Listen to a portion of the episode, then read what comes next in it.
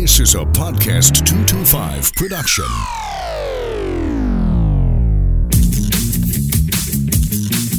Welcome to the Clay Young Show. Happy 4th of July. Happy Independence Day, everybody. Hopefully, you're catching this show on Independence Day as you throw them on the grill and have a good time out of all over Louisiana and all over these United States of America as we celebrate the 200th, 40th birthday of Lady America. Our guest on today's show is retired Marine Colonel David Couvillon, who makes a return visit to the podcast 225 studio, and it is a good one. It is free flowing. I think we just call this one solving all the world's problems because we just chew the fat and shoot the BS about a great number of topics. And it was fun. I really, really enjoyed it. Man, he is an he's an alpha type A personality, and I love that. He fits in around here. And we have a great conversation, and I hope you guys enjoy it. We talk about everything from terrorism to the presidential election to kids today. I mean, it's it's the ultimate get the hell off my lawn kind of uh, attitude by two guys that I think, uh, like I said, I, at least I hope you guys will like it. So, without further delay, part two of our conversation with retired Marine Colonel David Couvillon here on The Clay Young Show. Promote your business or organization on podcast225.com. Podcast225.com is quickly becoming a weekly tradition for Louisiana listeners. Every month, thousands hear the weekly Clay Young Show. Every week, Clay sits with some of the state's most fascinating and entertaining people.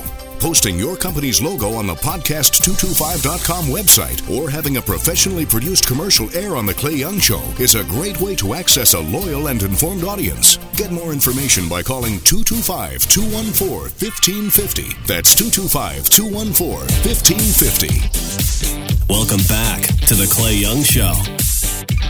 Back with Colonel David Couvillon. Now, listen, let me just say this as a disclaimer as we get into this. We, it is the afternoon uh, as we sit and record this show before the 4th of July, but many of you are hearing this show on our Independence Day, uh, the 239th, no, 240th birthday Oh, it is, yeah. of these United States of America.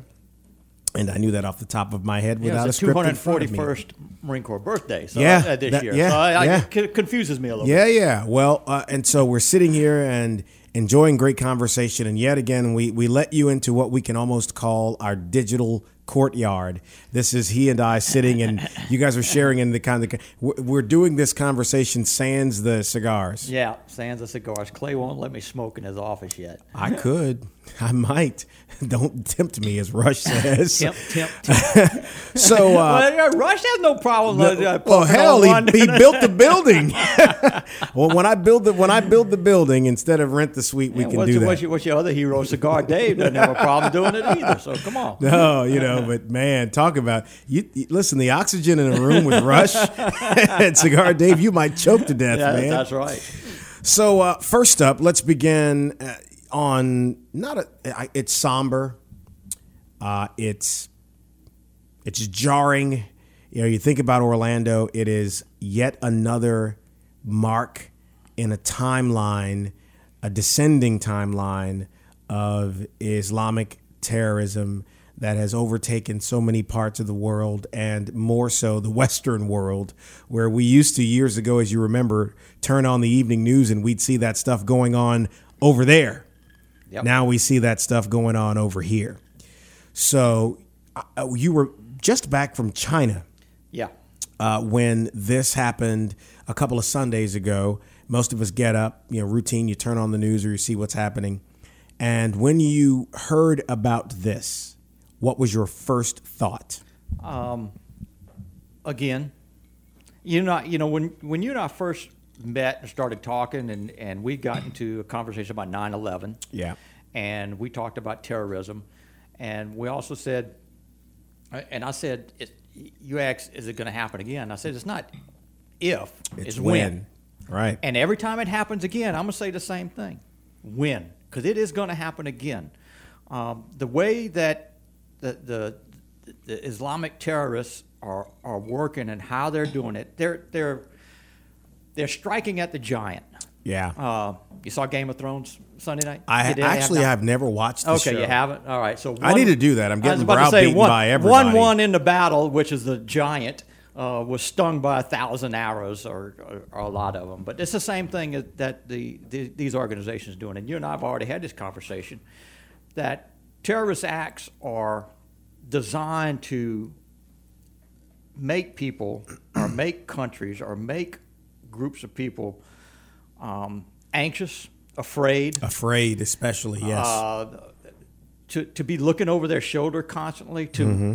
to fight amongst themselves about what, why, how, if, when, then, neither, Yeah. nor, why. I, Yeah. I mean, you go through all of them, and it, it- this is exactly what happens. So they feed um, on people who have problems with themselves, both either in uh, psychologically, self. you mean the people that they can get to join? Right, they can get Yeah. they get the people Yeah. to join a thing. That doesn't mean that the people who are doing this, and let me make this clear because I'm gonna sound kind of strange right now. Um, th- one of the things that people said uh, after this occurrence was that this senseless murder, and I always shake my head and goes, it's not senseless to that guy. It's not senseless to the Islamics, to the terrorists who are doing this. It makes perfect sense to them. It To makes them. perfect sense as a ter- as a strategic and a tactical move. But they're not normal. No, no, not at all. Well, they're not normal in the Western sense. They're they are in their own sense. Don't. Yeah, but you have to- normal among wackos is still not normal amongst everybody else. you know, uh, they're they're throwing them off buildings in other places. Yes, and they're beheading them, and Yeah, they're and they're- them being gays and homosexuals they're, you know, and- and they're taking slaves, you know, sex Yeah. slaves, and they're um, selling kids, and uh, you know, It's just there's a lot of depravity. evil in the world. You know, you call it depravity, they don't. But see, Be that's careful. the thing. This caliphate that that they're ho- uh, hoping to bring about is an end. It's a it's a means to an end, and there's so much about this to talk about, and we're going to get into it because we've got time to do it, and and we just started on uh, this right here. So, uh, too bad this isn't television, so y'all can't see You what the it is. That's right. But but this this thinking, I believe, is evolving. Now you are the person who has experienced this up close and personal. But ma- can I tell you what I mean by evolving? Sure. I think the usage of social media and Western forms of communication to propagandize people is different. This guy in Orlando who chooses to post on Facebook, mm-hmm. who's boasting with his wife to mm-hmm. call 911, not mm-hmm. to report the crime, but to take credit and to pledge his allegiance, his allegiance to the head of ISIS. This is new. It's So how can it be based upon some traditional fundamental b- belief uh, or practice of Islam when some of these practice practices seem seem to run perpendicular to what they say? just like you said, evolution. Everything evolves in how people um, see things. And in the modern world, even today, you know, when you hire millennial, millennials in a job, Yeah. they work differently than you and I do, Yeah, or our right. parents have, or right. our grandparents. Yeah. And it's the same thing.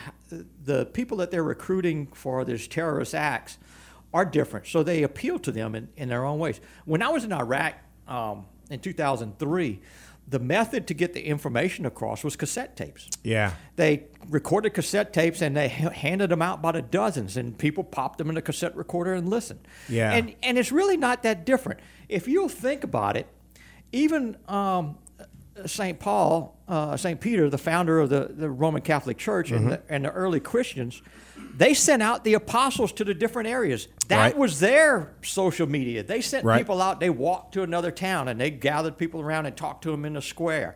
You know, even Free Speech Alley at LSU is the same type of thing. So you think this is just a continuation It's just of a old continuation. It's the practice. same thing, and by different means. I stand because corrected because on they- that. because we now have different methods to do that. It's So- still the same thought. Yeah. it's just a different method. So then, that being the case, what is your reaction to him claiming allegiance to ISIS this way, and at some point held he, he kept hostages, which has been a new wrinkle in what they've done. Uh, he was born in America. Yeah, he is an American. United, Yeah. Born in the United States. He was raised up with that. He saw the news media that was going on in the United States. He saw what hot, taking hostages does. He saw how Americans reacted to the to those situations, how the police reacted, how other mm-hmm. people reacted, and it's just a mindset that you know he incorporated into this terrorist act. I don't think it was anything maliciously thought out or planned that hey i'm going to take hostages to make something different than what's happened before i think it was just you know an idea that he could prolong uh, the killing or prolong the the uh, the story if if you will as it was going on that that it could get more attention and more attention and more attention because that's what he wants again we go back to what does a terrorist do and why do they do it they do it to get people aggravated, to get people nervous and anxious, Hmm. and to get people looking over their shoulders, to get people arguing with each other So- about what, why, how. Let's when. talk about the, the the great debate over Islam and this guy and the the characterization of what it is. Now, me personally, I do not believe in telling people what to believe or not to believe. So I, I'm not going to participate in that because I, don't think it's my business. However, people have for years committed atrocities on others in the name of religion. Absolutely. It's a historical fact. In fact, for those people who have read the Bible or believe in the teachings of the Bible, if you if you when you think about the crucifixion and the nature of what that was, you you can't deny the twisting and manipulation of people by using kind of a warped version of religion. And I don't want to get too far down a rabbit hole here because I'm not a uh, theologian, uh, but I'm, I'm saying that to make this point. There are people, ISIS, mm-hmm. Al Qaeda, all these groups that have come and gone, use, they justify their actions under the guise of their faith. So in this current reality, you have people who are doing these atrocities like this guy on one side. And on the other side, you have people who are practitioners of Islam who don't have an interest at all in killing anybody. Absolutely. So how do you reconcile those two truths in a society know, where the- people are not wanting to hear it? The, the, the, the Roman Catholic Church or, or Christianity as a whole went through a reformation in the Middle Ages. Yeah. And um, the Islam itself hasn't gone through that reformation. It hasn't gone through a modernity that, that's happened. And you have to, one of the things that people conveniently forget is that Islam was birthed in the desert Right. and birthed with the Bedouin uh, mentality, and it's very tribal, very cliquish. Um, that's most of the um, abhorrent things that people find out about Islam, such as you know the women having to wear the the dashikas and Yeah. the, the, not dashika. That's No, uh, that's the- not dashikas, that's African. That's African. But uh, people, you know, women wearing Hijab. The, the, hijab, Yeah. wearing the covering, and um, multiple wives, Yeah. um, and uh, uh, child sex Mm-hmm. uh, uh, or the thing. It comes out of that culture that Yeah. was necessary in the desert for people to, to live and to, to propagate and to, to survive on that thing. And it infiltrated or inculcated their the religion that was developed through that through that same same item. So that culture continues to manifest itself in, in different areas. When you go to see Islam in um, Southeast Asia, uh, or even the Philippines, it's, it's, it's, it's different. They still read the Quran and the, and the Hadith, um, but they, they practice it in a different manner. They don't have the uh, Bedouin background or culture or the tribal background and culture that's so ingrained in the Middle East or, Yes. or the uh, more Near East like India and Afghanistan and, and the southern part of uh, uh, Russia. Um, so it's not quite as virulent, and they don't pay attention to that. But there's never been that schism, despite the fact that there are schisms in Islam, Sunni, Shia, um, uh, a number of others. Saddam was Sunni Muslim, was he? Saddam was yeah. Su- yeah. Saddam was Sunni, um, but he was a more secular Yeah. type. He was uh, a modern con- construct, who had um, been raised with um, communist and British uh, army and a, a number of things that he moved more toward the Western style. That's what I was going to say. Talk about for a moment. You mentioned it on our Memorial Day show about what you found in your time as the governor of Wasit province in Iraq. You talked about the reaction that some of the locals gave you and members of the military who were serving in Iraq and how they did have a sense of gratitude about what we were doing. Absolutely. Why is that narrative? You just oh, well, just speak to that first. that that when we first got there, um, they were suspicious. We were in a mostly Shia area um, next to the Iranian border, um, they were mostly a- after Desert Storm. The United States had encouraged the Shia to rise up against Saddam and over, overthrow him. Okay. but um, the United States didn't support that rebellion and allowed, uh, even though our our ceasefire agreement didn't allow Saddam's air force to fly, the jets or bombers. Um, they didn't say it didn't say anything about helicopters, and Saddam flew his helicopters and smashed the uprising in the Shia-held area on the thing, and a lot of death and destruction occurred in, in that in that portion. And so, But the- his the wasn't Shia- in the name of any faith. no, no, it was in the name of Saddam. I Yeah. mean, I'm doing was it he because was- he was a I'm, the ruler. sociopath. I'm the I'm the ruler of Iraq. I'm gonna do what I want. I'm gonna- I'm Sociopath. gonna you know, you're not gonna take my power Yeah, away from me. yeah. You know, I I stalemated the United Yeah. States is basically what he was saying. Hey, Yeah. you know, they didn't overthrow me. I'm still in power. Right. Um, so they were skeptical when we first got there.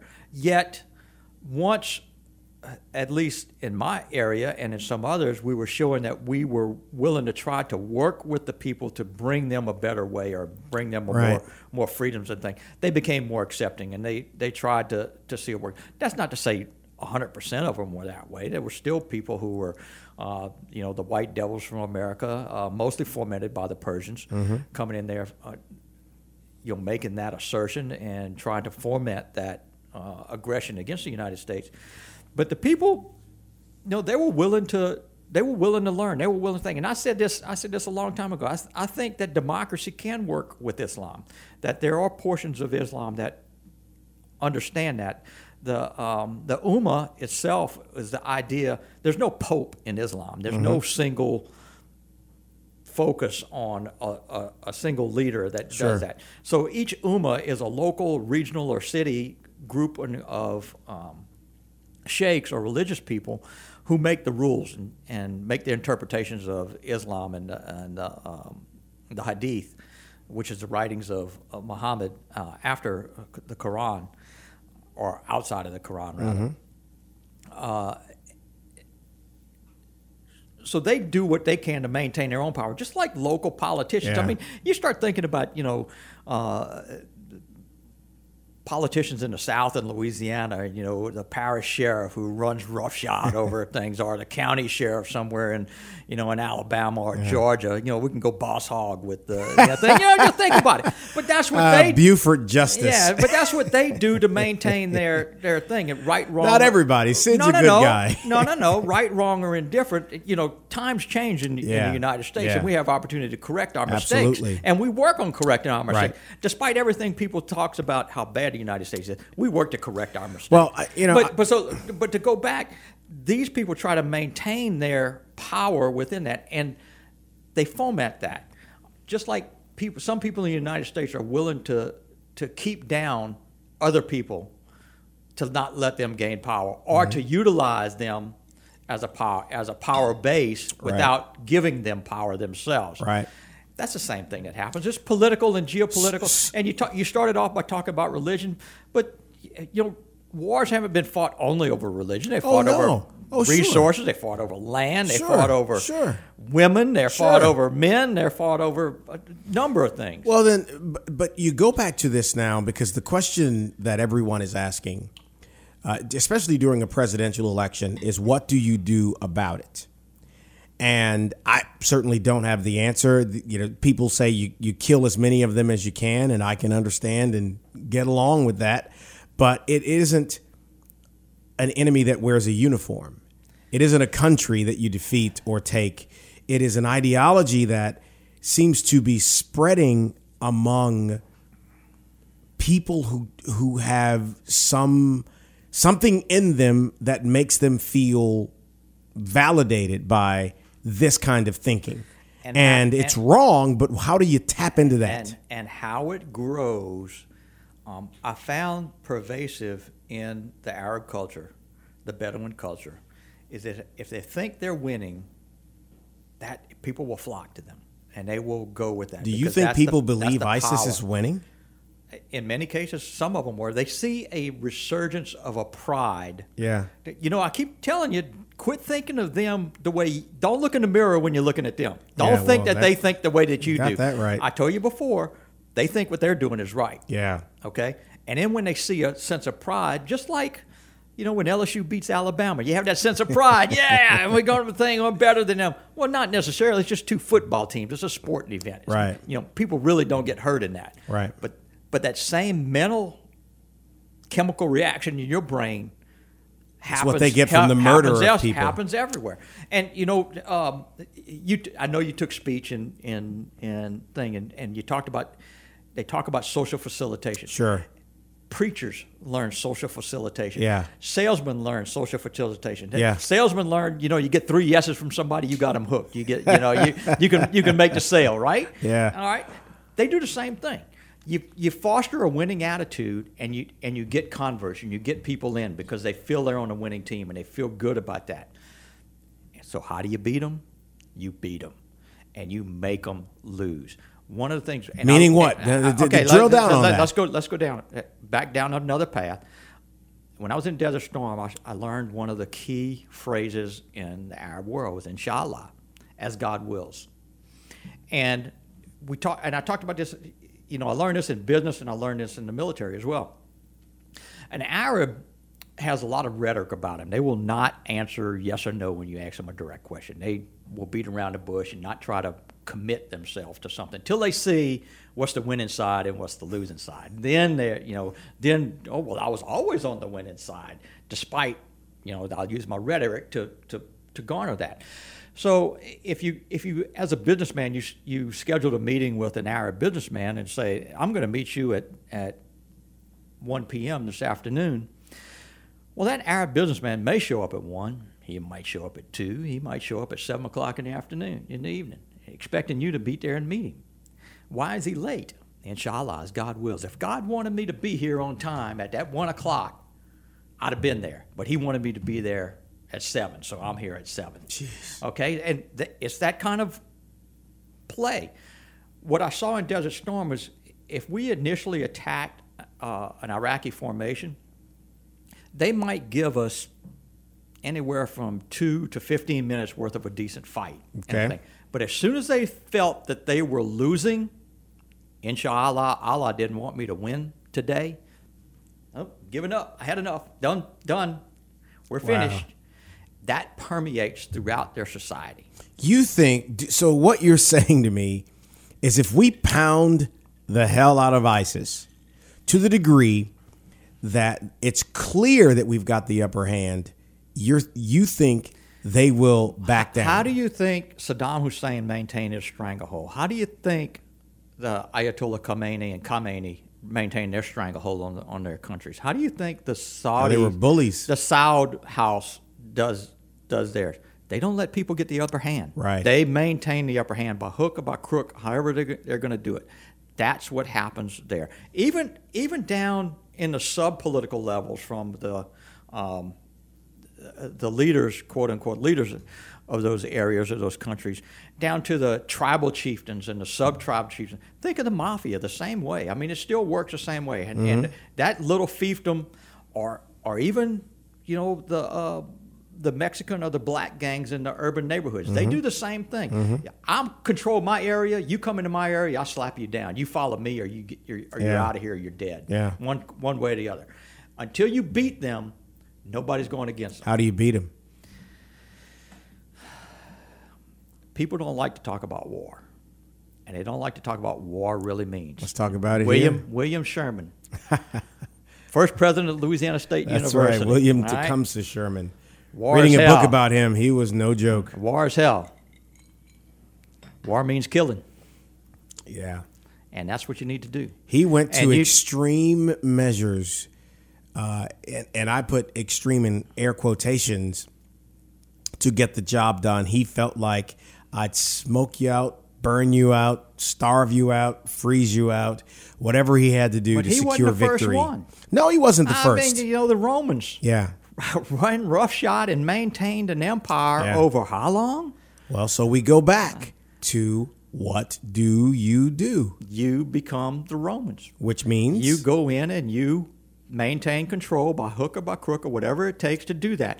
The hell with what the press says in the United States. Because the hell but- what TV says. but that's what's gonna happen. The hell what people say about oh you can't do this to people. You know, the firebombing of Dresden killed way more people than the two nuclear bombs. Mm-hmm. The firebombing of Tokyo killed way more people than the two nuclear bombs.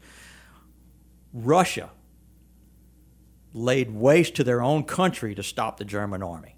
yeah. We can go back to um, the Mongols. Man, they, this, this is a little bitty tribe in the steppes of Mongolia who had no agricultural thing, but they spread out and made an empire from the Danube to the Chinese Ocean, from Siberia to the to the Indian Ocean. Yeah. and they controlled it, But I and they but, controlled it by hook or by but crook. in 2016, where politicians don't make decisions without seeing what the media reaction is going to be, which is and, unfortunate. and there's, there's a controlling aspect Yeah. of that because and you know in most cases you know we're talking about the bad things but i've been all over the world Mm-hmm. and most of the people that i meet are good people I- and I would and, agree with that. you know people talk about gloom and doom and all the time oh the world's going to hell this country's going to hell you know and you stop and think about it the only thing different now really in life is that we now have a media that punches up all of the bad things that They happen. blow and you everything think up, about yeah. and you think about the bad things. That's all you hear is about the bad thing. But I tell you the same thing. I, I talk to people all the time, and I tell you, say, you really, your circle of friends, how many of them are evil or bad? And you'll go, "Mm, not many.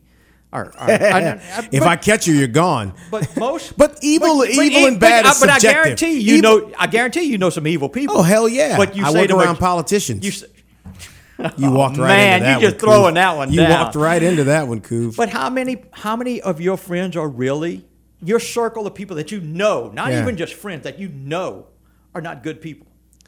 what define good, define evil. Okay, they're, you, now you're starting to No, because because if you're talking evil being who who will actually do you harm and not even think twice about it? friends of mine, none. None. But how many people who are you know are bad people who will Define bad. You know, if they will take an opportunity to steal something from you, if everything is Yeah. Well, you know, in But- that in that but- regard, well, in that regard, you hope you don't. right. But as you as you well know, I keep a small circle. I got I, that's a whole other discussion. But, but you have, Yeah. but but again, my point is, Yeah. Thought, thought, start thinking about circles around Yeah. around you, and then ex, ever expanding. And But it isn't and the even as you same- expand, you still Wait, but Colonel, Colonel, it isn't the same as someone Yes, it who was is. strapped. Yes, no, no, no. it is. It's not the same as someone who would strap a bomb to themselves and walk into a, a preschool and detonate it. I don't. I don't know any people that I believe are capable of that. Are, are do I know people who possibly are? I guess, but if I knew someone was no, no, capable no. of that, they wouldn't be considered a friend of mine. Clay, you have, you know, people that have the capability to do that. They may that- No, that- but that- not being friend. I know may- some people in media in this town that if folks if folks knew what I knew, they wouldn't be left alone in a building with them, let alone a There, room. there's a uh, okay. Now, now you got to throw it on yourself. There, uh, Not me. I don't like people enough to be to be a bother to them. there the the capacity for a human being to fall to evil Yeah, is there yeah. In every human being. Sure. And there are some things that will trigger something or thing. But it- some but- people some people take less of a push than others. But it some goes people back. take a long push. It goes back to the definition of evil. are all people capable of telling lies? Absolutely. Absolutely. Are all people capable of taking the the quick route or the the, the cheat route? Absolutely. Every person alive has the potential to do that. Not everybody every, will. Every person alive has the opportunity to justify their actions. too. Absolutely. That's right. Absolutely.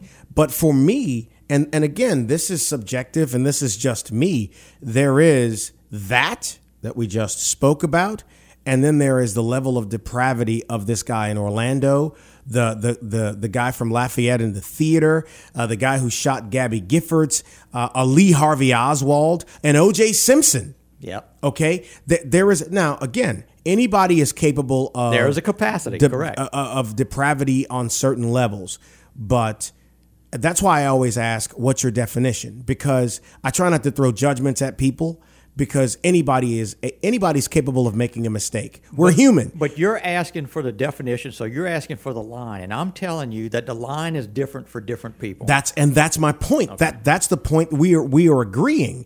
It's like if you say, "Do you have friends who who are potentially dishonest?" Well, all of us have the potential to be dishonest. Dishonesty is not telling the truth, but what's the varying level that you're talking about?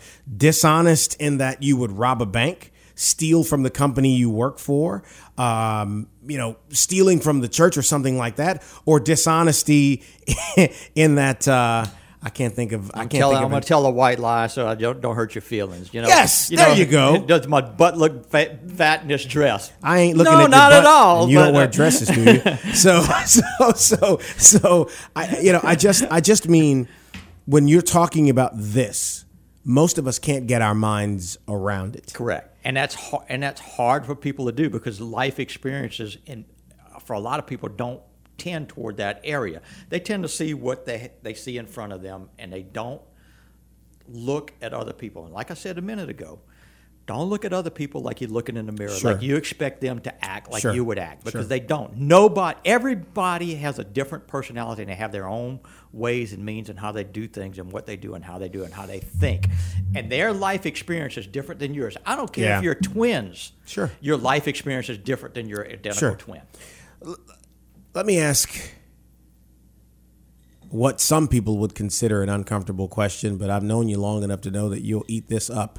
Not, not that you enjoy uncomfortable, although you were a colonel in the Marines, so you eat that for breakfast. Trump mm-hmm. says ban Muslims. And he's toggled he's toggled back and forth between banning Muslims and banning Muslims from Syria. Banning Muslims from terrorist territories or, ter- or terrorist sponsoring countries. And that's how I read it. Um, I, I got to tell you, uh, I, um, an eye opening thing for me, I'm serving on a grand jury at the moment. And a lot of times. Still? Yeah, I'm, I'm, I'm not through. Um, He didn't but- tell me what, but you did tell me you were doing that. Right. Um, but a lot of times, you know, something happens, and the, the you know people make a snap judgment. I made a snap. I made snap judgments too about things that happen, and then all of a sudden the evidence starts coming in, and you start l- reading and looking and seeing different things. And well, the story there's a lot of stories out there, and people talk about you got to listen to both sides. You absolutely have to listen to both both sides of the story. Um, and the same thing with Trump. The, the guy talks off the top of his head without a teleprompter. He makes comments and he and he thinks he's not as measured as he should be. And one of the reasons he does that is the same thing um, preachers, public speakers do. They start gauging the crowd and they start seeing what excites them and they start seeing what motivates them. Think public speakers do this all the time, mm-hmm. and they, they get that social facilitation going, and you you know you get everybody to stand up or you get everybody to clap, and you find out what that is, and you start hitting that same Yeah. theme over and over and over again because you get that crowd behind you. But that's self-serving. That that is self-serving, and I will agree with that. And and I don't think there's anybody who will disagree that Trump is not But- self-serving. Well, he is, but th- that is not the same as an extemporaneous speaker who can talk off the top of his head about a, a wide, wide range variety, of, of subjects. variety. But he, but he has a specific goal in mind to get elected Well, president. I and I understand that because they both do. Yeah. And Oh, absolutely. And and most, and I can't say all because I've actually known some electeds who are so tied to their ethics that there have been chances to pursue higher offices and they didn't do it because it wasn't in their personal plan. I respect that a great deal. I do too. and it's Absolutely. rare. Uh, but when he talks, when he when he gens up, and I don't want to say that, but when he makes these kinds of comments about Muslims and Islam, what do you think the reaction is? And some people will say, "Why the hell should I care, Clay?" But I think I think you, Some you should. people- what what's what do you think the reaction is in other places when they hear that? Is it a big deal? in deal? other places, Yes.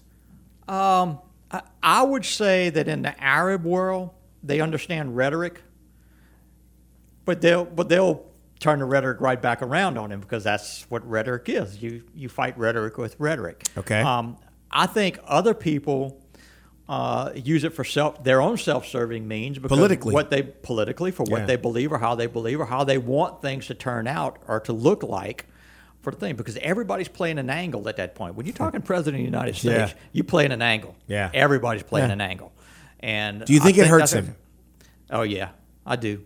I do. I think he, he needs to be much more measured in how he talks. Uh, um, the thing I'm not Between saying I'm not the- saying he has to be conciliatory No, no. but he has to he has to choose his words wisely.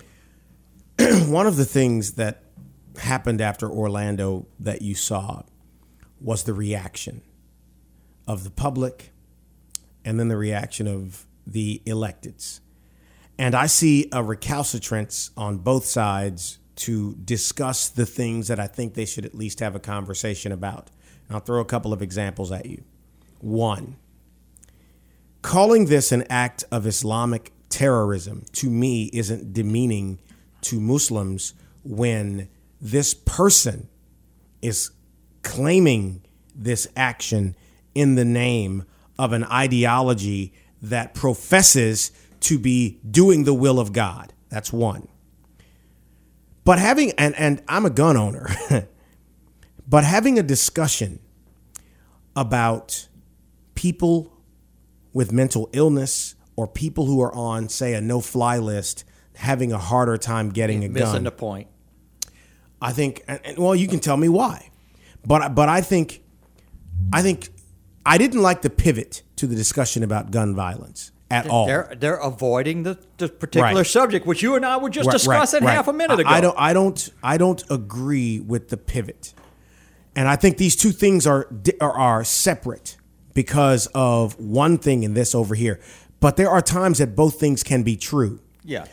you can't you have to address what this is and what this guy's motivation was however if gun manufacturers and companies that sell guns know that someone is on a no-fly list i don't think that is in, infringing upon your and my right to keep and bear arms and i think in in, in a society that we live in now this guy could have done this with a bomb. He could have done this with a knife. He could have done this with a flamethrower. It didn't have to be a gun. But both things can be true. And again, you're talking to a pro gun guy. So, first up, the absence of an interest in calling this what it is. And then, the, and, and well, I guess three things. Second, the pivot away from what it is to a discussion about guns. But also, why don't we address the people who aren't who probably should have a harder time getting guns. We live in a free country. And Absolutely. We have, and we have uh, a constitution with the Second Amendment guarantees the right of the people Absolutely. to keep and bear arms. And it, that should not change. and that should not change. So anytime you have a list of arbitrarily designed, however way, without without going through a legal process, That's process, true. without going through a legal Because you can end up on that list without ever having done and, anything. And and that's one of the things that the, the NRA said previous to the to the Orlando situation was You got on the list and you had no way to fight to get off. That's right. Okay. So how do you clear your name? You know, it's the same thing. How do you clear your good name when somebody falsely accuses you of something? That's that's Okay? true. You can't bring a lawsuit against the federal government. You can, but you're not going to win. But see, this is good. This is the discussion that they're not really They're not having. having. No, so then, absolutely. so so that being the case, because I think you and I would agree that a criminal doesn't have to have a particular tool to want to bring about crime. They'll they'll find a way. you can find a way. They're inventive. Yeah. But on that portion of the discussion, I'm trying to find a way to I'm trying to find a way to not make it about the gun and more about the person It's- holding it. But but you're you're skipping the point. Is that it's not about the gun. I agree. It's, it's people who make it about the gun. That's the Okay, problem. okay, Okay. okay. There's the difference. They've taken a situation and say, "Hey, I've got a political angle Right. that I can grab onto Sure. and turn this to my advantage because this is what I want to see happen." Mm-hmm. They're going to completely ignore the real point of what happened Mm-hmm. and why it happened and make it about something else because they have a different agenda that they want to go after. What do you think that agenda is? That agenda is to get rid of um, weapons in the United But States. But you're not gonna do that. I- They're not gonna do that. You know, Don Quixote tilted at windmills. Come on, Clay. That these that's exactly what's happening here. They will tilt at windmills, but you know, it wasn't going to happen that gays were going to be able to marry either. well, You know, some things change, and people change, and they and a political movement can go long enough that things can change. Can there be an amendment to do away with the Second Amendment? Absolutely, it can happen. It can also happen by fiat, whereas people allow it to happen. The old saw about putting a frog in boiling water, he's going to hop right out. But you put him in tepid water and bring the heat up, he's going to stay in there until he's dead. Mm-hmm. That's the same thing. That, that's the same thing that's happened. You keep pounding and pounding and pounding and making the other person feel guilty about what happened, why it happened, and you play that guilt and you continue to play that guilt and you go okay I, you know that's only a little bit i'm not i'm going to have it i'm going to accept that i'm going to go with that because i don't want to hurt your feelings i want and i want to be seen as a compromiser i want to be seen as meeting you halfway See, I don't- but, but even when meeting you halfway is giving up half of your Yeah. ethics See, you- you're spot on. In my opinion, you're spot on. Some may disagree. I think you're you're you're spot on. I think the discussion about guns shouldn't be about calling the NRA a bunch of names or castigating people like yourself and myself who may be gun owners. I've got no interest in harming anyone with my gun. Um, I can't say what I want to say because it's going to be misconstrued. Let's just say if you have a gun for protection, uh, protecting your home, that's one thing. Having a gun to go out and cause someone else harm is another thing. But that is a societal discussion about a person's intention, not about the gun. Because again, we people- don't convict people on intentions and that's right. So someone can use a knife, someone can use a bomb. Look at these boys in Boston. Okay? They- They didn't use guns. No. And people didn't go running around and start talking about where they get the explosives and how Right. they're doing that. We- that But discussion but never happened. But see, a bomb to people in a bomb, you know, they think of the old guy with the beard and the and the little round bomb Yeah, with the you know with the, the cartoon it, thing, yeah. Uh, yeah. kind of stem in it, and they throw it around, and they, you know, oh, well, nobody gets that anymore. No. But they see a, a gun, and a, and a and a gun is pervasive in this society Yeah. You see images on television, you see images in the newspaper and magazines. You see it when you're walking around, uh, you know, thing. Almost everybody in this country has seen the western and the guy whipping the gun out and, and having a showdown at noon. And you see that everywhere. So a gun is visible to people and it's a it's a emotional Yeah. response because everybody's in the United States. Now, I'm going to say something that you're probably going to disagree with, and that's okay. And some people may. You don't have to tell me it's okay for me to disagree with you because I will if I need to. Yeah, well, you kind of do anyway.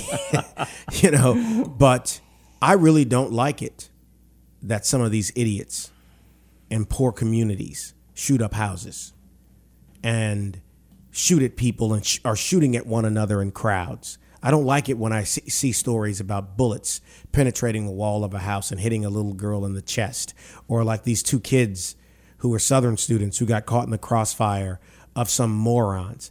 I don't like that. And I do want to do something about that.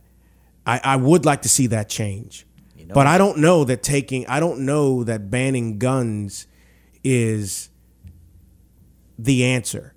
But I don't like it. And I, I think there should be a discussion, and people who are much smarter than me, who have the science and the background and you know mental behavioral patterns and all of that stuff. I would love to see a solution. I wish I ha- I wish I had one. I don't, but I would love to see a solution to that. Wouldn't you? A- Absolutely. Unfortunately, talking about a solution That's right. don't make it a solution. Well, that's right. And so that's until there's action. Oh, so so what's so where do you where do you come to the action part? In the late 1800s in San Francisco, the vigilantes Mm-hmm. took over the the town because it was lawless and it was the thing, and and they went. Now, what happened with the vigilantes is they started going overboard. yeah. All right. But they were a quote unquote reasonable response to a Yeah. situation that was going on at the time. So how do you have and that's what happens when you have leaders come up. Is that leader going to be a good leader or a bad leader? Are going to lead them down a path that's uh, ethical and worthwhile that, that has a, a, a focused end and what they were going to do and how they were going to do it and where they were going to reach to that, even though the means getting to that end might be very horrible. I'm Yeah. And but you know, you know, um, uh, Bill O'Reilly talks about all the time. You know, Chicago and the, and the killings in Chicago, and you had 54, uh, you know, um, uh, 49 deaths and a number of wounded in Orlando. But over the same time period that we've been talking about it, there've been about. Uh, uh, 400 shootings Listen, and, and killings in Chicago, and nobody's nobody's I've raising a ran- stink I've about ranted it. about that on this you know, show a and, whole lot. You know, uh, Yeah. after Katrina, we put the National Guard on the streets down there. The National Guard ought to be on the streets in Chicago. You got to be kidding me. They ought to be. They ought to be on every corner, rounding people up and, and shutting shutting down the city. That's- and doing the thing. And but we're afraid to do that. Yeah. We're afraid to do that to take back control Because- because we might hurt an innocent person Well- or somebody might think, or somebody might be inconvenienced some kind of way or nothing or a politician might not get reelected because because they oh, oh the you know the man is coming You can't you can't pacify evil. You have to you have to oh, eliminate it. Hey, absolutely thank you And and I agree. And so I guess what I you know I, I challenge friends of mine who are electeds when I have conversations with them about things that are happening. Um, and I know for most of them, people who are elected are friends of mine, not because of what they can do for me. It's it's because we're friends, and generally speaking, many of them I knew before they were elected.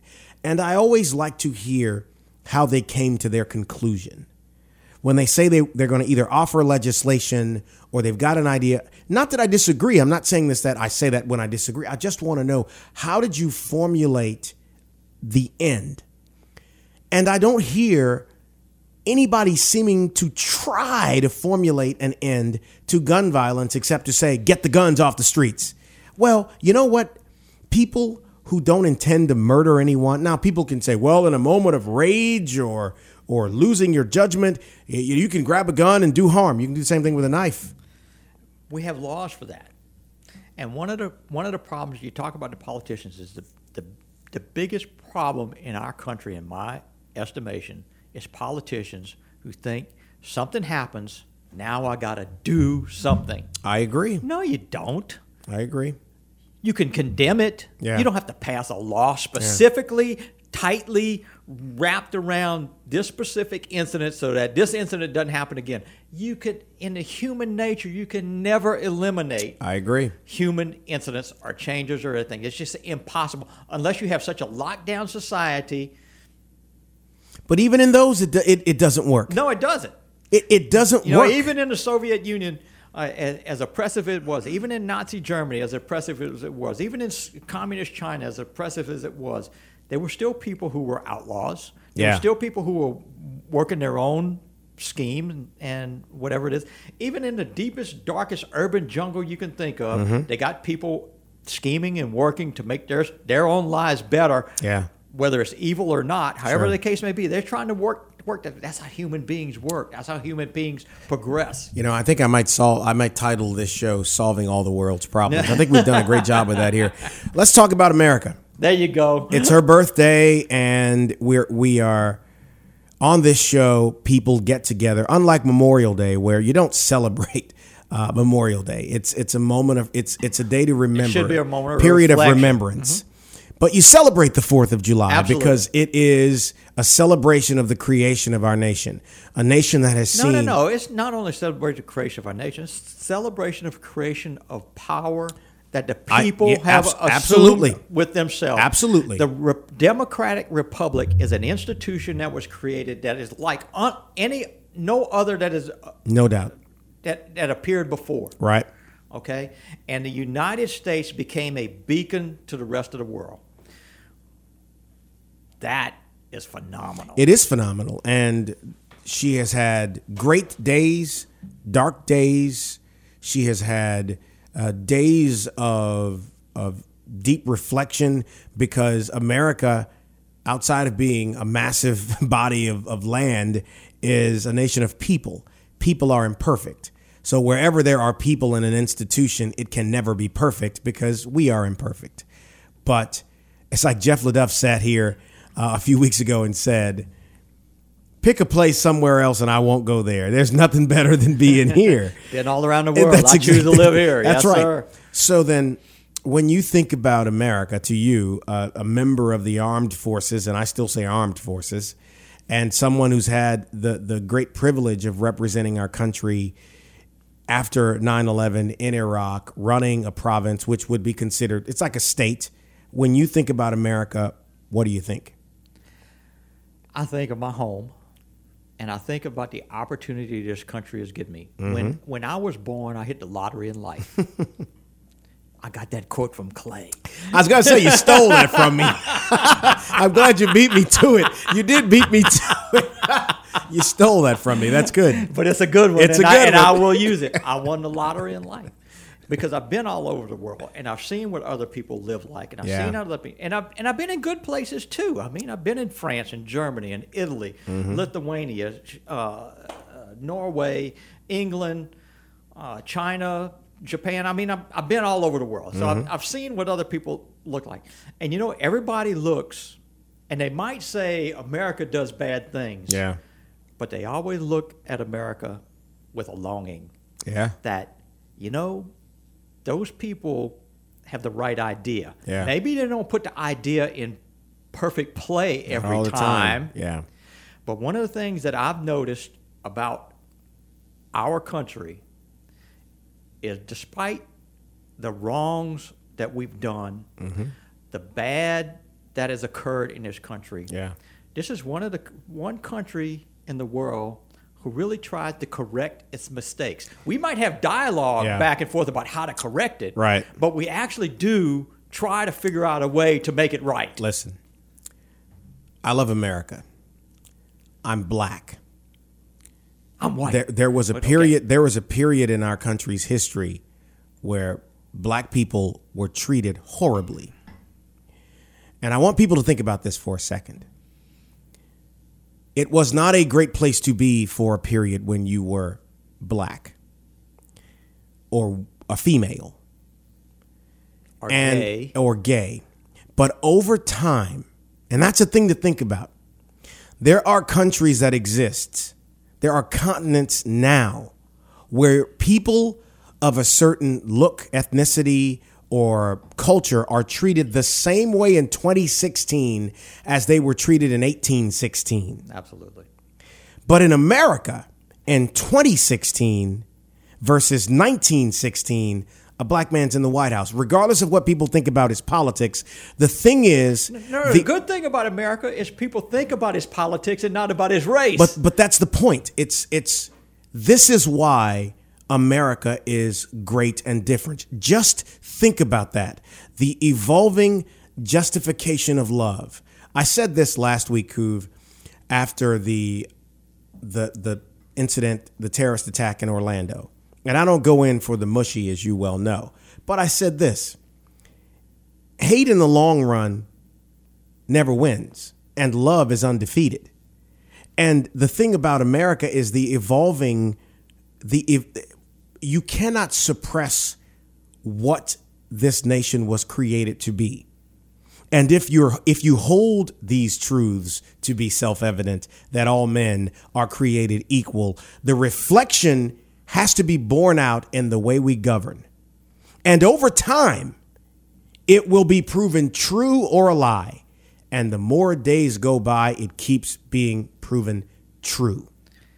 You Is that made fair? You made absolutely. You made that particular quote that all men are created equal, self-evident. Mm-hmm. And there are people who will say, "But at the time, this was happening." And it goes back to my point. In the United States, we live to an ideal. We may not have that ideal, but Yeah. we try to go toward it. We try to move toward it. We try.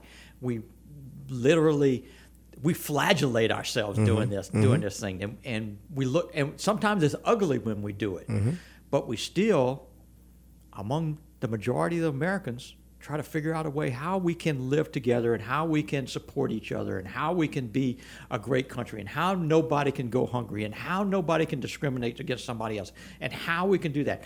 Are there areas or people that go against that? Absolutely. We're pe- we're human. We're human beings, absolutely. But but throughout history, we try to evolve to be better. Absolutely. And we try to reach try to reach that goodness in all of us. over time, like I say all the time, a truth will be borne out, or or a fact will be borne out true or proven a lie. Yep. And you see what happens. Listen, for all of the diverse feelings about homosexuals in America, and people say, "How could you?" Well, it, it's the truth. After Orlando, there was no discussion about that because the one factor that mattered is that the people in that place were Americans. Absolutely. That's the only category that mattered. you know, eh, eh, we go is that fair? Absolutely, yeah, it's fair. We go, we go, you know, again around the world, or go talk to somebody else, and um, I go talk to a black man. I go talk to an Asian man. I go talk to a gay man. Yeah. I go talk to somebody, and you know, we might have disagreements and everything, but as soon as somebody else comes around and say, "Well, who, are you?" I'm an American. Bang! Uh, Yes, you go, sir. You go. Whoa! yeah. Yeah. You know, so it, you you know you might not like what America stands for at any at some point on a thing, but you still identify yourself as that, and you want to be us. and you want to be and you want to be that. And and for the, most of the people who have anger issues at the United States, have the wherewithal to go somewhere else. They I always say that, but but, yeah. th- but there's I, I'm not saying Where you gonna go? I'm not no I'm not saying America love it or leave it. Yeah. But if you have the wherewithal to go somewhere else and you want to stay and change it and form the United States in your image of what's right, that's that's your God-given right in the United States. That's your inalienable right in the United States. That you win, that you may not win what you want to do. Oh, by the way, that's the other guy's inalienable right to make sure you don't get that. Mm-hmm. But you the, don't get the- where that is. The the ability to disagree with someone and be okay is something that seems to be lost in You know, society I- I nowadays. have, I have a friend of mine. I play. I told you before. I play war games. I Yeah. still play with toy soldiers and things. Yeah. And and this friend of mine is the biggest atheist liberal guy you ever saw in your life. And he, Mm-hmm. you can go on YouTube and see him. I'm not going to give out his name right now, but he's a, he's a great human being and individual. I love him as a person. And he and I don't agree on a lot of things politically or even socioeconomically. Mm-hmm. But we could drive to Birmingham together and have great conversation, Right. listen to music, and Right. talk to each other, and- Right. and, still be friends. We Yeah. don't have to, uh, you know, we don't come to fisticuffs, or we don't think that the other guy is stupid. Matter of fact, this guy's way smarter than Yeah. I am by, Yeah. by, by many stretches of the imagination. And uh, but I like him, mm-hmm. and I think he likes me. And that's all there is to it. Mm-hmm. That's all that I- I- matters. I, have a human. I have a human interaction Yeah. with him, and in the United States, you can continue to have a human interaction with somebody who's completely different than you. And I joked earlier about not uh, not liking people enough to allow too many into my circle, and you know, obviously, I have a like for people because I've spent over 20 years of my life trying to help people as much as I can. It's it's something that I care a great deal about. What I'm not a fan of uh, of is some of what we do to one another. Uh, and that's not a racial commentary or gender commentary. What I mean is it's the total opposite of what you just said. I don't have to find someone does not have to have my interests.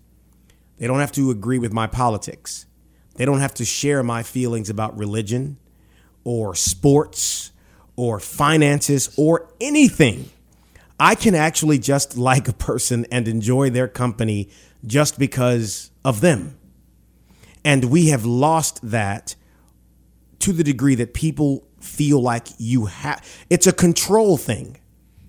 And this is why I keep a small circle because I never want to lose compassion. You know what I mean? I never want to lose the ability to see a need that I may be able to help with and just help just because it was the right thing to do, not because I wanted credit.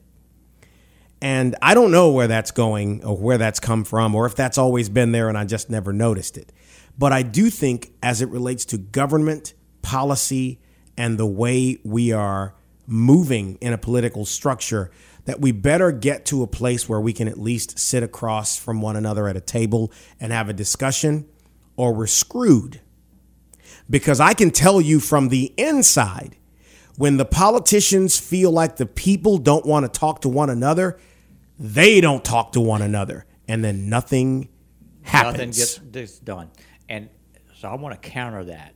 Okay. The, one of the, just what you said is one of the great things about our country. One of the other great things about our country that actually turns into a negative is the helplessness that you feel when you see somebody. No, no, you missed me. can- You- you no, read no, me no, wrong hold on, on no, that I'm, one. I'm talking in general. I'm not, Oh, okay. I'm not talking about you specifically. that the helplessness that you feel Yeah. when you see something that's an injustice or a problem, Yeah. and you feel helpless that you can do something about it. Yeah. And there are occasions that no matter what you do, that incident or that injustice will never change. Will No not change. question. Yeah. And that that is a humbling Yeah. experience for everybody.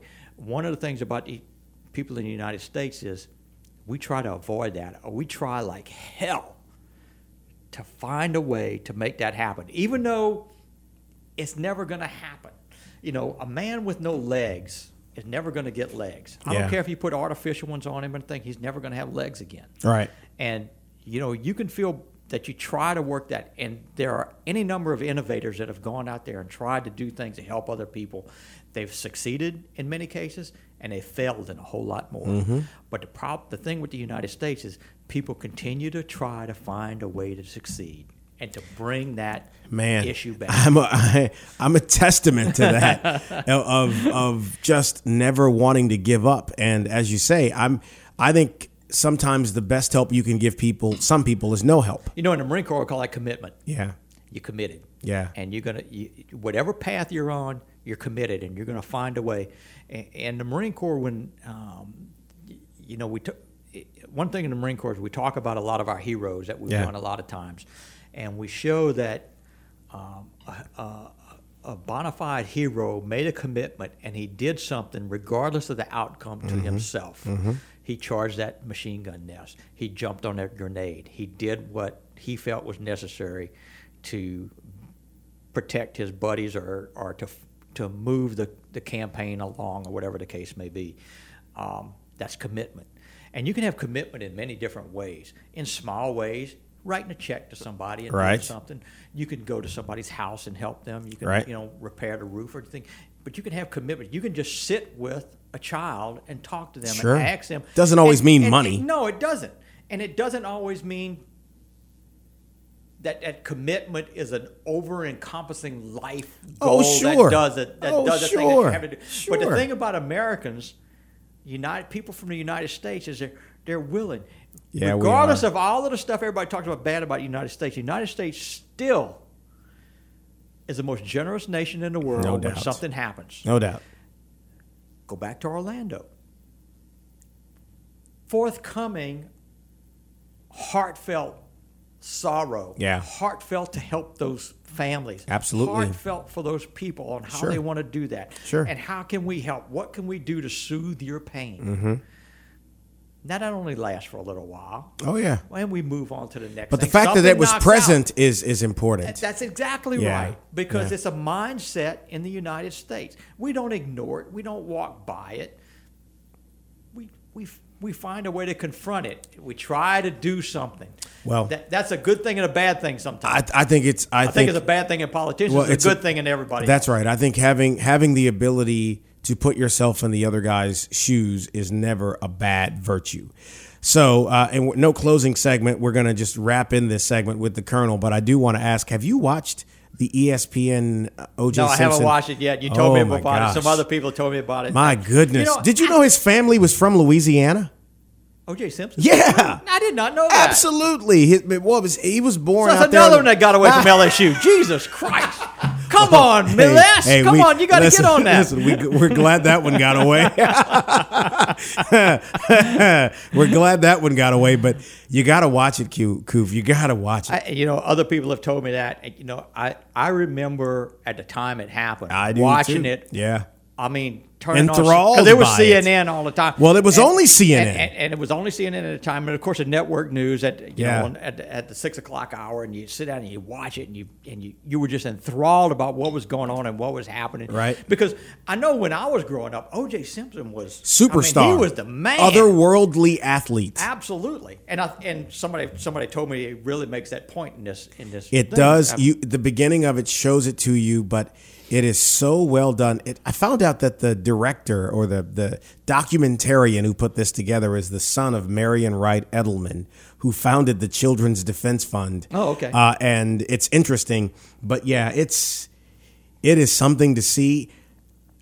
OJ, and I don't mean this as a compliment. I just mean this as a kind of a statement of reality. He might be the most fascinating person of the last hundred years. Can you think of some? No, Can you think? no, Can you, no, no, no. Oh man, you you throw it Hitler in well, there. no, you no, throw no, no, no. Stalin Well, in no, there. no, I but, mean, but, but, but, but I'm talking. I, I mean Oh, American. for I mean United States? American. Okay. Yeah, Uh, I mean uh, American. And I, again, I don't mean that as a compliment. I mean you think about no, no. who has had Time person of year has never been somebody who was just Right. popular. It was just who has that had was. this kind of captive captive attention of America for 50 years outside of maybe Lee Harvey Oswald and and the Kennedy assassination as an event but OJ Simpson in 50 years I mean he he came to the public's came knowledge of him in the eye. 60s Yes. and went from that to kind of bubbling above the surf- surface as a sports personality, but for the last 22 years has been a pariah of the highest magnitude.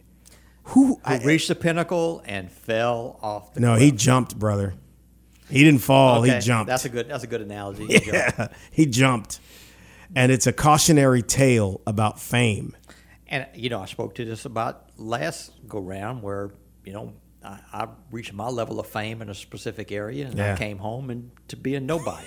and it was, and it, it's. I'm, I I understand how how actors and politicians. It's intoxicating. Became, it It's is intoxicating. intoxicating. I mean, I really understand it. And Yeah. I understand the follow too when Yeah. you're going. Well, you know, I got to take the trash out tomorrow. That's uh, that's the deal. I knock on wood. I, I just pay attention to, to people that I've worked with in this town, and uh, just you know, I try to keep, stay grounded as much as I can. I got an ego like any other man, any other person, but boy, I try to hold on to the ground for as long You as know, I you can. do a good job, and I, I appreciate you. One of the reasons I like you is uh, you and I can converse and we can talk On any and- and we- subject. on any subject, and and you know, you know, we lift our glass, we we we clink we clink a little bit, and then we walk off and do our own thing, and we come back together and talk Well, again. this and, sh- and there's not a problem with This that. show is dropping on the 4th of July, and some of you may be hearing it afterwards. And don't forget, listen, there will be a second show the week of the 4th of July. I have been, I have been made to understand that I shouldn't break the routine. So, uh, but, you know, and and those of you who are listening now, tell your friends to listen. yeah, you know, because you know, Thank you. know, uh, um, um, I, I, I let some of my friends know, people not from Louisiana, Yeah. say, hey, we got this this this podcast that I, I did an interview on, and they go, oh man, this guy's pretty good. And I said, yeah, listen to some of the other stuff he does. It's local, but it's still he still covers Uh-huh. well, a lot of local, region, regional, and you know, we talk about some national stuff too. And uh, you know, I, I tell I tell this story every year at Smoke 'em. I don't think I told it the last time we were here. The the well, Kuv and I got together at Bin seventy seven, the place that we hold the event, and I wanted to ask him about. No, actually, we met at Churchill's. Yes, we did. And I, I said, Hey, I got this idea. And I threw it at him, fully being prepared that he would say, It's the dumbest thing you've ever said, young. and he said, No, no, no, no. So he connected me with Kristen Carmouche at the time, who was working with Warriors for Freedom, a delightful young lady. We met at Bin 77. Mm-hmm. And the rest is history. But it started with you. And my thing was, I don't want to do a big la di da kind of event. I want to have something where we get together, raise money for military veterans. Uh, we do scotch have a and, good time cigars doing it. and have a good time. And that that really is all it is and all it's remained. And it's it's I just spoke with the people from Chris Kyle Foundation and they're hoping to be in the number next year. they want but listen, we just want to have an expression of gratitude because I think that it's one of those things that people don't do enough is show gratitude. And and saying thank you doesn't cost you anything, but boy, it's valuable. The thing that you need to be thankful of is that you are a United States citizen. All of those that you're listening right here, understand what that means and understand the responsibility that you have with that. Rejoice in it. Yeah. Because it's a good thing. It's Yeah. not a bad thing. And regardless of how you feel things are going with the presidential election, with the governor, with the local legislature. Are you trying to bring us down here? No, What no, are you I'm not trying to bring it. I'm trying to bring you up because all of this stuff is to the good. It is to the good. Yeah. I was making a point to some people the other um, uh, yesterday because we're at, at where I work at Blue Cross. We were talking about uh, how we could hire more veterans at, at the company, and I'm saying, you, you know, in, in Louisiana has the highest per capita per capita people in the military volunteering to join the military. Wow. That is a patriot patriotic thing to see and say Yeah. and do, and that's worthwhile. in a small In state. a, in a small state, we're not talking Virginia or No. North Carolina or Yeah. California or Yeah. New York per capita. Four and a half we don't million have people here, you Yes, know? and per capita, we have the most patriotic people that that, that I agree. We see a country that we want to work for, we want to defend, and we want to be part of, and that's man, that's encouraging. When I see young guys and people come to me all the time and actually say, uh, you know, hey, Colonel Couvillon or Cuv or Dave, can can you talk to my son? Can you Mm-hmm. talk to my daughter? Can you talk to them? They want they want to do something for this country. And the first question I ask them every time is, "Why do you want to join?" And I'm looking for one answer because I want to serve my country. Serve my country. And each individual, you don't have to join the military to serve your country. You can serve your country in many ways. A number of ways, right? I'm talking firemen, policemen, I'm talking people who volunteer at their church, I'm talking people who volunteer somewhere else. In whatever organization, if you coach a little league team, if you help out somebody, Mm-hmm. if you go to a, a soup kitchen and, and work, that's helping your country. That's being patriotic, and that's worthwhile. Enjoy being an American because it's the best thing going. Here's to America, brother. Hey, man. Aye. Let's go have a cigar. See you next week. Ah, see you later this week. Podcasts have become a great way to get radio on demand. If you've wanted your own podcast, the time to call us is now. This year, Podcast 225 will be launching new shows, and yours can be one of them. You won't have to build your own website, and you'll be able to use professional broadcast equipment that will make your show sound amazing. If you'd like to know more, call 225 214 1550. That's 225 214 1550. Be a part of the on demand audio movement today. This is the Clay Young Show on podcast225.com. boy, oh boy. You see why I like Kuv as much as I do. He is a wild card. And it was great to talk with him. Hopefully, you guys have enjoyed your 4th of July holiday. If you've heard the show after the 4th, hopefully you had a great time, as I said last week. Hopefully, you didn't overdo it. And I'm pretty sure I had to take that advice myself, at least I hope.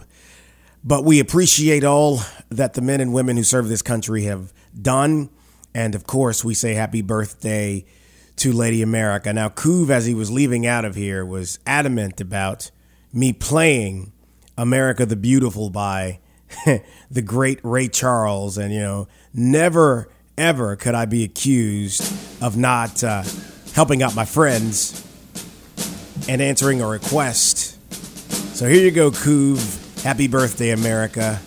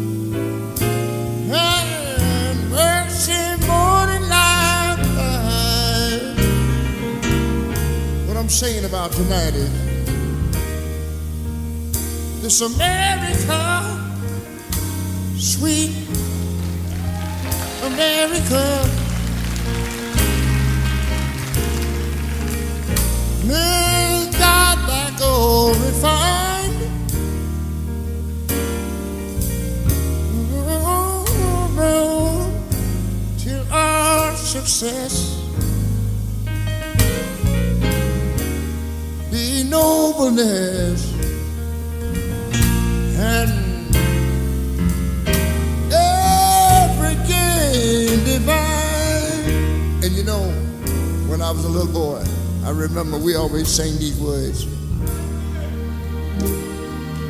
Oh, beautiful.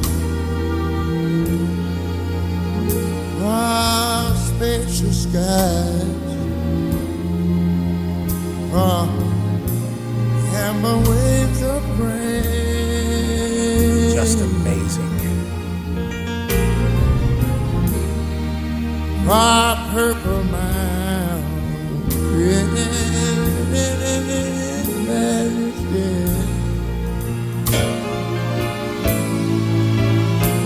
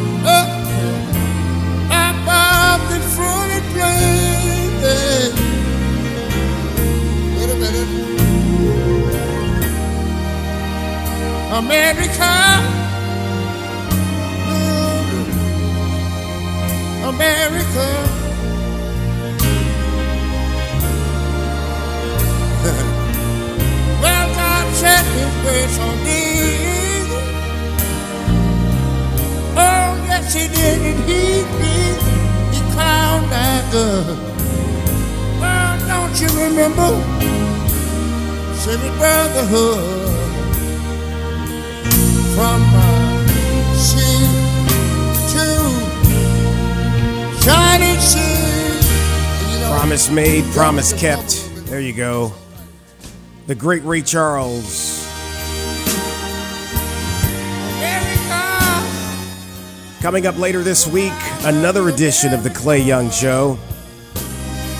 Featuring Matt Williams, the morning anchor at WAFB TV here in Baton Rouge.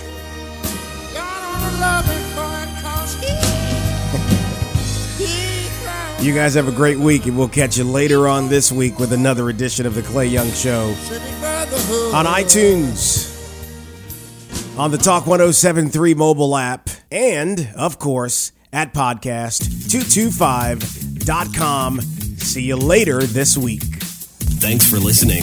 Join us next week for another edition of The Clay Young Show.